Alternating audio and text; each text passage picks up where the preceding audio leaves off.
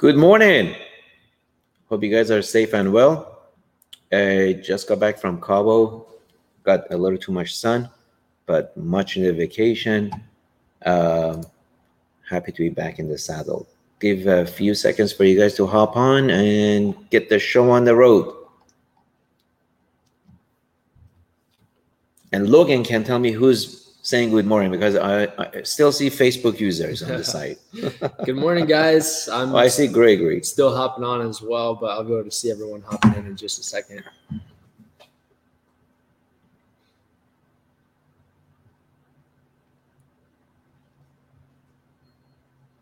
All right. Good morning, uh, Georges, Gregory, Anna, Raul. Good morning. Good morning. Good morning, guys. All right. So this week we got a bunch of great questions from you guys, but please, I have a feeling we're going to run out of questions. So make sure you uh, post them um, on the sidebar as they come to your mind, and I'll get to them as soon as we're done with this list. Hope you guys are safe and well, and I'm excited to have this session with you guys today. Um, I'm gonna have Logan read the questions off to me. So um, let's uh, get the show started. All right. Then we also had uh, Hannah hop in. Good morning, Russell. Always good to see you. Uh, Carlos and Arby. Great to see you guys. And our first question today is going to be from Luis Lemez. Um, it's good to hear from you. Also, it's been a while. He said regarding uh, cash out refinance.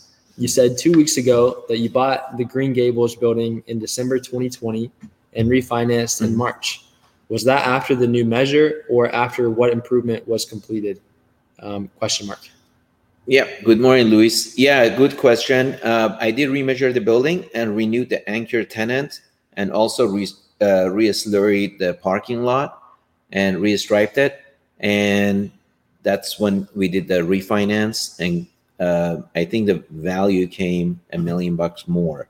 Um, one of the key factors with that property, guys, was I bought it, you know, at a high cap rate, and the broker mispriced it clearly.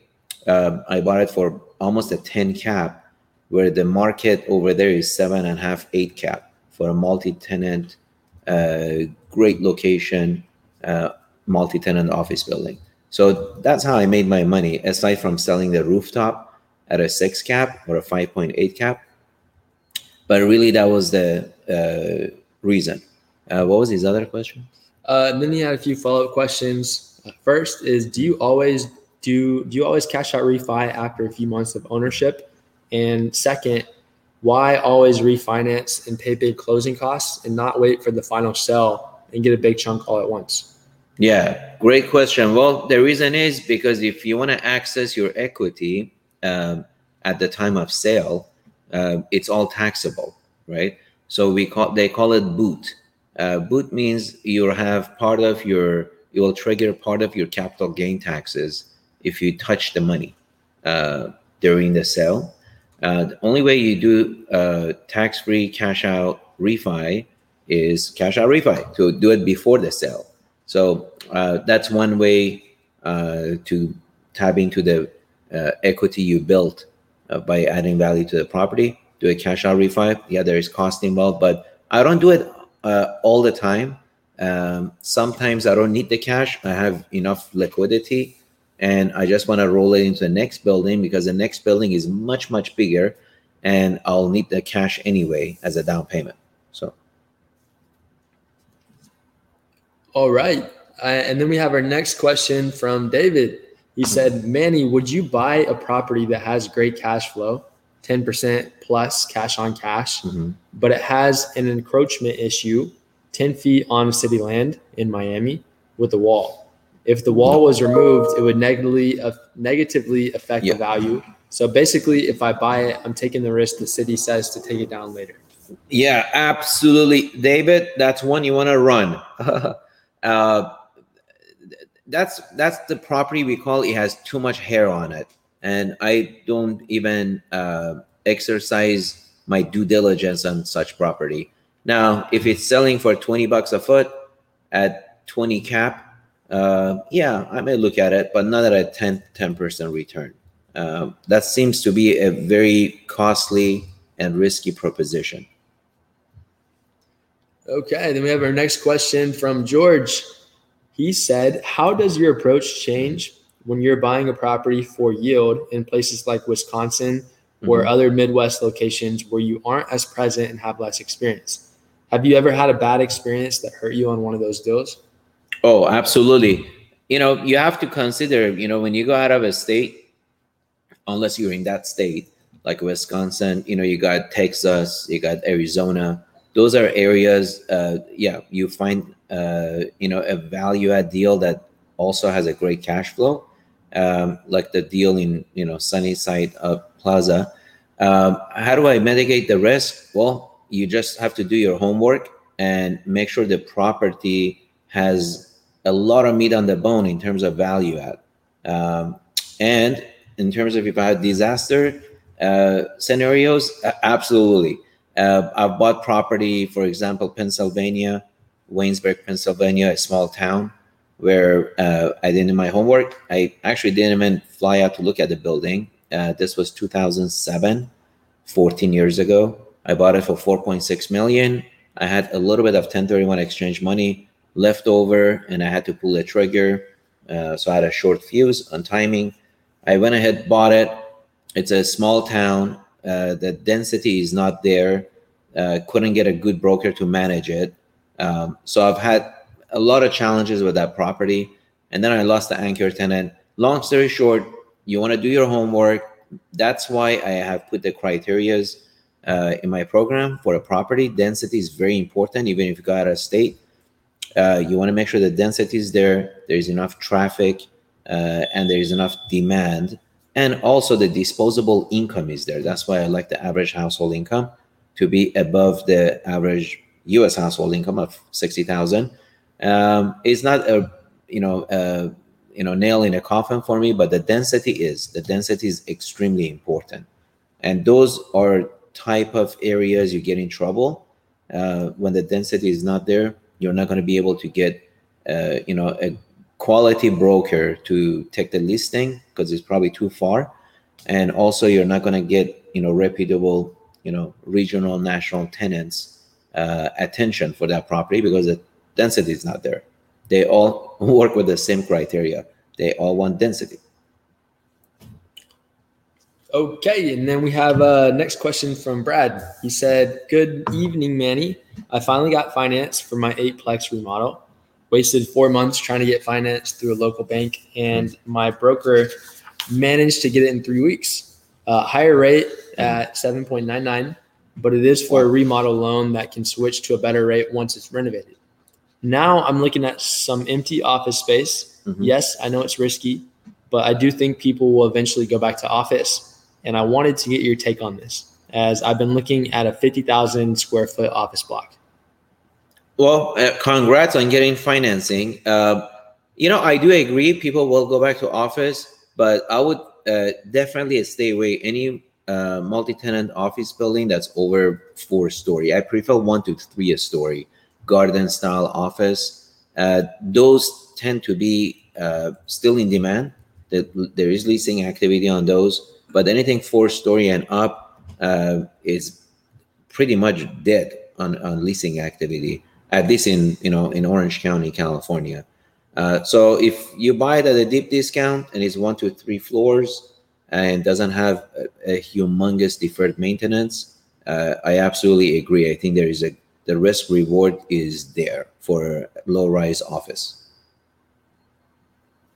All right. Next question is from Robert. He said, "How do you find your deals, and which do you prefer between LoopNet, so online listings in general, or brokers? That's great question, uh, Robert. Well, I would say probably 70% of my deals uh, come through the network of brokers, email blast um, I've built over the years. Uh, typically, these real estate firms, they minute they take the listing, they're going to do an email blast to all their principal, you know, uh, contacts in their email network and I'm one of them. And obviously, I have a lot of different real estate firms that have done business with me over the past 30 years. So I get, you know, 20 to 30 deals a day from all these different real estate firms. Uh, 70% I would say come from there, plus the off market deals that brokers call me directly. 30% I would say comes from publicly listed properties like on LoopNet, CoStar, Crexi, uh, that my team pulls up, or sometimes even I've uh, pulled up one or two, you know, um, when I can't fall asleep, I'll hop on my laptop and start hunting for a property. But as you build your network with these brokers, you will get an increase in your deal flow over, you know, over time. But 70% comes from my network. All right. Next question is from Jeremy. Um, it's his first question that he sent by email. And then, Jeremy, I see your question in the comments too. We'll get to that after we finish these. Uh, he said, if my first goal is to have $10,000 per month in passive income, mm-hmm. approximately how many square feet of commercial real estate would be needed to obtain that number? And where would be the easiest market entry with roughly 200,000 at my disposal? Hmm. Good quest question. well, if you got 200 grand, uh, you know, on average, first of all, markets, I would say Texas, Arizona. I like those two markets. Uh, you should be able to find a property with, you know, uh, eight and a half, nine cap on a class B, class C, small retail center. Um, not in a great neighborhood, but it gives you the yield you're looking for. Uh, the problem is if you want 10,000 a month, that's 120,000 a year if you divide that to 200 grand, that's like, uh, I don't know, 80% rate of return. It's impossible to achieve that with 200,000. But on typically on a property class BC in those estates at a nine cap, with the rates, you know, in mid threes to low fours, you can achieve an 18% cash on cash return. Um, and that would give you on 20,000, that's 30, uh, 200,000 is 36,000 a year uh, 3000 a month. So to achieve uh, you know a 10000 a month i would say you probably need six to seven hundred thousand uh, dollars in cash. So 200 is is a good uh, good start and you could find properties you know that have value add component to them and uh, you know that would give you about probably uh, at 200000 you can probably find something for eight nine hundred thousand a million maybe and do some seller carryback, get creative. Um, it's going to be difficult. I'm not going to lie to you uh, to start with 200,000, but it's possible to flip that and eventually in three, four years get to 700,000 equity. And that's when you can achieve that 10,000 a month. In terms of how many square feet, well, just call it, you know, if you need to buy, uh, you know, uh, something for $700,000 down payment, which would give you 10,000 a month at 18%. 700 divided by 0.3, that's 30% down. That would be a $2.3 million deal. Average price for a class BC is about 70 bucks a foot. That would be 33,000 a square feet, give or take. It could be 25,000, it could be 40,000. So that's just a ballpark. All I right. probably lost a few of you guys on there, but yeah. no, that's good. Uh, next question is from Ali. Um, so he said situations like selling the roofs, sell income separately, usually mm-hmm. happen much earlier than selling the building itself. How do you go about doing 1031? Mm-hmm. Because of timing, you can't combine the cell tower's gain with the building itself, and it is not a large amount of separate 1031 either. All your gains from the sale of the cell tower would potentially be taxed. Ali, fantastic question, but this is a tax question. I'm going to tell you what my CPA does. My CPA books it as an easement income and breaks it down to uh, what I collect per year. So it's not fully taxed on the lump sum, but consult your uh, CPA. And as far as I know, it's an easement. So you got basically a rent, prepaid rent that's allocated uh, and amortized. Uh, so as your CPA, my CPA amortized it over the 50 years and books it per year on my tax return. And 1031 exchange, you can go ahead and do 1031 exchange, and that easement um, is going to show as an amortization separately on your tax return. But please do not take my word for it. uh, this is a tax question. You should consult your CPA. All right. And then we have a question from Harash. He said, regarding your non refundable deposit strategy, does this go hard immediately once you make the deposit? Um, mm-hmm. Are there any inspections, appraisals, or documents that you need to review, uh, like leases, prior to this money going hard? Absolutely. Well, you know, the the conditions for your non-refundable deposit it can be customized to anything you want. Typically, a non-refundable deposit up front is for physical condition of the property, right?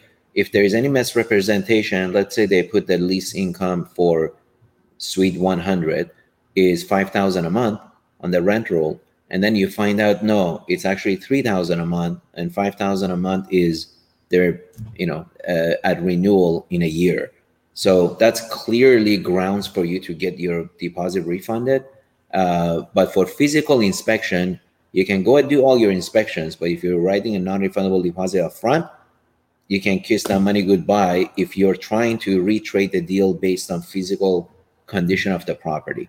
But the deposit, nevertheless, is refundable, even though it says non refundable, is refundable if the seller defaults. Seller still has fiduciary responsibility to present to you in good faith, you know, accurate information on the property, as well as provide at closing a clear title, right? And if he cannot uh, provide those uh, clear title, if there is a tax lien on there, he cannot cure or there is any issues that seller can uh, bring a clear title to closing, well, your deposit is refundable, even though it says non-refundable. So these are all conditions. You make sure you have a good attorney to set, uh, you know, all the terms in the PSA, and uh, very critical to make sure you cover your bases in case the seller does, you know, gross negligence on presentation or cannot deliver the property to you at closing uh, with clear title. But um, those usually your risk is with environmental issues you discover or physical inspection of the property. Those are your basically waiving those. Got it. So our next question, we're going to hop over to the comments now. Uh, starting off with Jeremy for his second one of the day. Mm-hmm. Um, he said, when you do a cash out refinance before you sell a property, do you put that cash toward your next deal or is that your play money? Uh, well, it's at your disposal, uh, your discretion. Normally, I uh, put that in my reserves, and sometimes I buy a car. Sometimes I do improvements on a property with it, um, and sometimes I pay for TIs on another project. So it just goes into my reserve pile. Okay, then we have a question from Hemi. Uh, he said, once a property meets your initial screening criteria, can you walk us through due diligence steps? Um, and then to follow that up, Hemi, we do have a due diligence document um, mm-hmm. in the members area in your side of your training portal. You go in there under the resources section, you'll find that. But I'm sure Manny can touch on it more. Sure.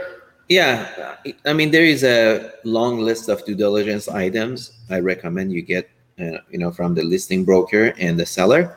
But the main items are obviously your leases, lease abstracts. Um, you have your uh, P&Ls, you know, financials for last three years, but definitely for the last two years plus the year to date.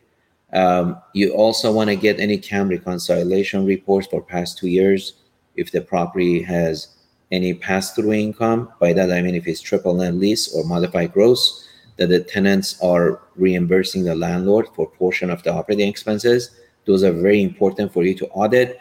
I've had situations where the seller was overcharging tenants and I took over the ownership.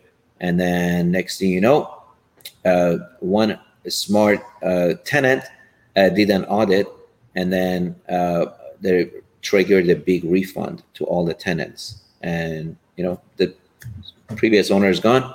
So it was a big uh, you know blow to me because I had to cut a big check. But that's super rare. But it's important to get those so you can audit those, make sure the the owners uh, doing it properly. Uh, some of the other items are obviously environmental report, phase one, um, and a phase two if there is one.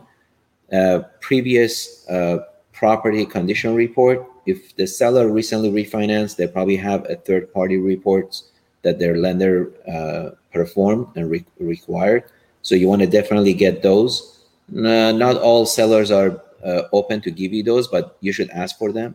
Uh, those are some of the main ones. There's a lot more on the list. So, like Logan says, uh, check the site and you can go ahead download the list from there.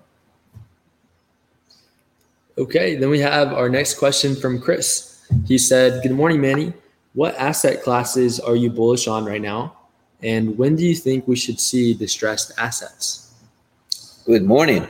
Um, well, I like multi tenant office, retail right now. I'm staying away from industrial. Um, and the distressed part of the real estate asset class, I would say, is that anything over four story multi tenant office is going to have a very hard time. Definitely high rises. I'm seeing some class A high rises very close to me, actually in Irvine uh, and Santa Ana area coming to market. And a lot of them are going back to the mortgage servicers. So you'll definitely see some foreclosures on that uh, on that side. Um, aside from that, uh, you know, most of the re- small retail are doing fantastic um, small office buildings like the one I sold in Arizona, four story multi tenant office, they're doing great because those tenants are, you know, uh, in those buildings are not as worried about getting into elevator. They use the staircase. So I think those asset classes will do great because you're going to have a lot of tenants migrate from high rise, from vertical buildings into low rise office garden style. So that's going to, that's a transition I'm seeing and so the best opportunity is going to be the high rises.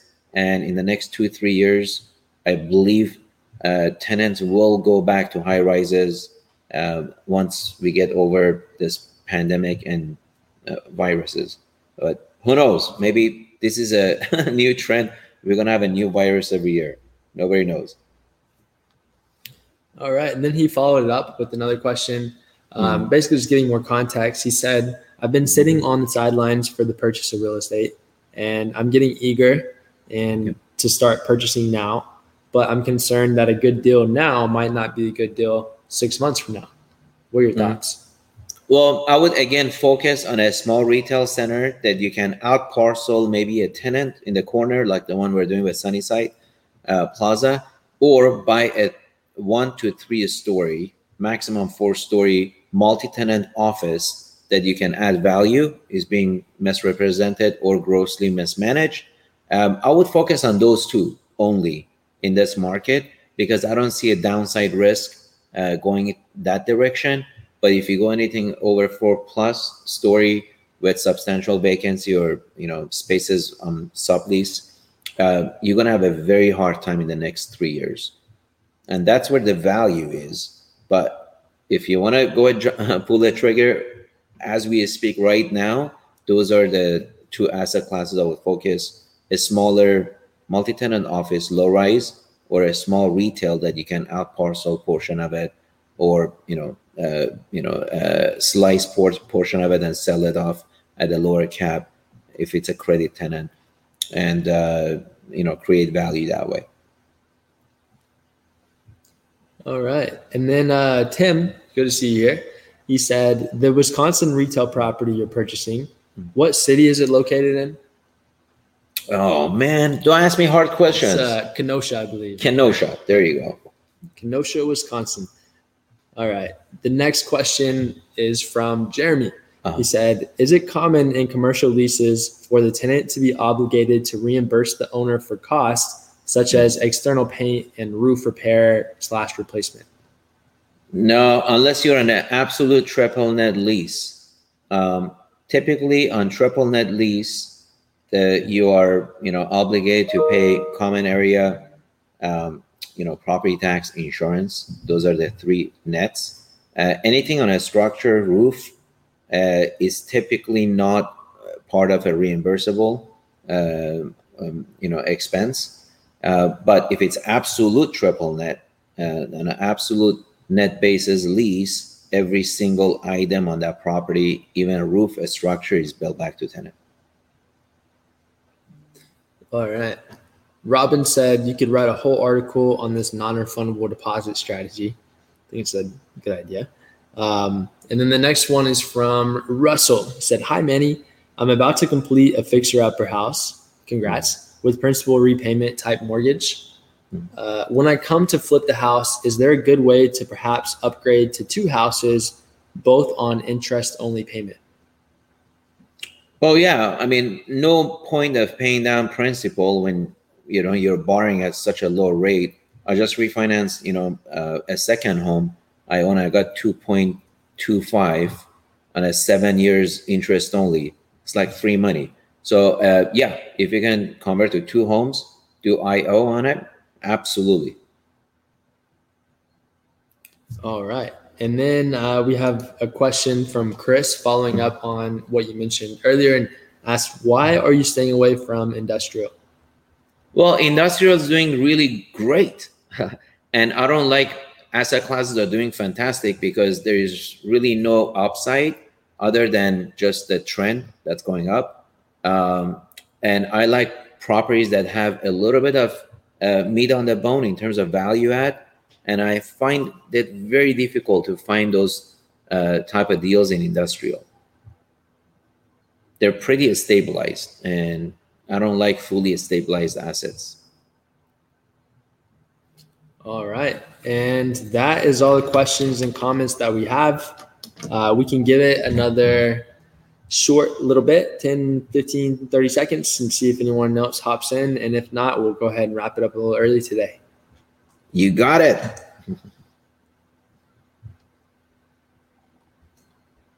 manny when do you think that the opportunity is going to be there on four story plus high rises do you have any ideas also for what to do when that time of opportunity comes well, yeah, you know, the cost base is going to get reset. Uh, right now, there is two high rises called Griffin Towers in Santa Ana. It's 500,000 square feet. And ownership uh, cost base is over 300. The mortgage servicer is taking it out, you know, to the market at 250 a foot for a high rise. That's replacement cost is 500 bucks a foot. So I'm already seeing that. But even for me, I wouldn't be jumping out and buying the two towers right next to me at 250 a foot. I mean, at 200 bucks a foot, yeah, I can manage to buy it and substantially reduce the rental rates to attract tenants and then just weather the storm. In three to four years, it'll be worth 400 bucks a foot. So it's coming.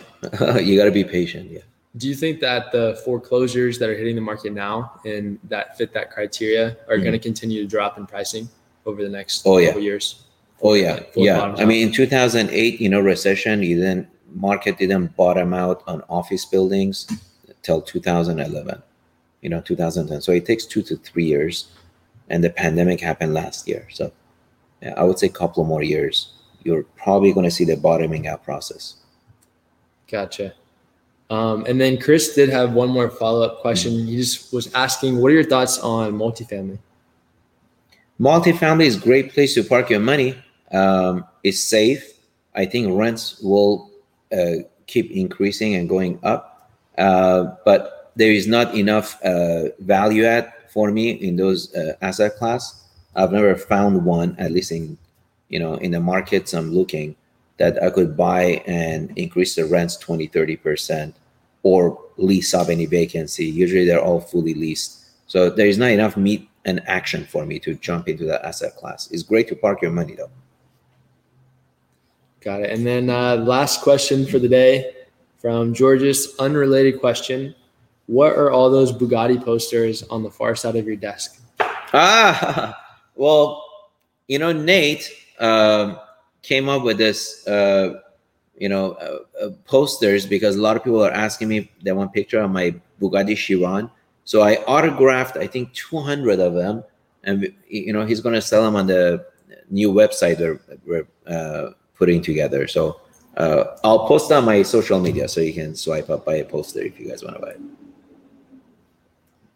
All right. Uh, we do have time for one more. So hit me up. Oh, we had a lot come in. Uh, let's see. Robin asked, what price point will these opportunities be at for four story plus high rise office buildings? Oh, depends in the market. Uh, it could be 20 bucks a foot in Houston. Um, I bought some buildings for 20 bucks a foot in Great Recession. Uh, if it's in California, it could be 120 bucks a foot. This building I bought in recession in 2011 for 120 bucks a foot, and now it's worth 400 bucks a foot. Depends on the, which market. All right. All right, guys. Uh, this was great. Uh, thank you for attending this session.